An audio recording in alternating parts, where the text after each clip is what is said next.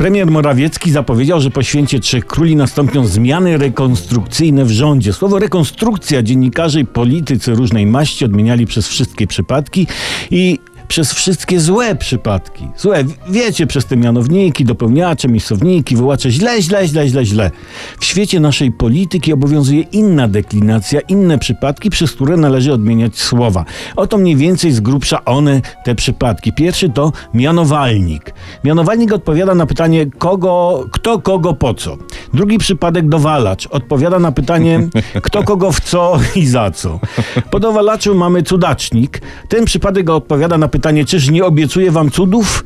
Następny przypadek to biernik. Odpowiada na pytania, za co, ile i dlaczego tak mało bierę. Kolejny przypadek to bezwolnik. Odpowiada na pytanie, Duda, dlaczego nie wetujesz? Szósty przypadek, urzędnik. Odpowiada na pytania, jakie stanowisko i za ile. Dalej jest bezradnik. Co ja tutaj robię i po co? E, odwołacz, mówiliśmy o tym, kto kogo za co. Balownik odpowiada na pytanie, idziesz misiek? Jest też nierządnik, on odpowiada na pytanie, Sandra, otworzysz? I najważniejszy przypadek w politycznej deklinacji to naczelnik. O. To bardzo ciężki przypadek. On nie odpowiada na żadne pytania, on je zadaje. I na koniec taki odpowiednik wołacza, taki przypadek o nazwie oracz.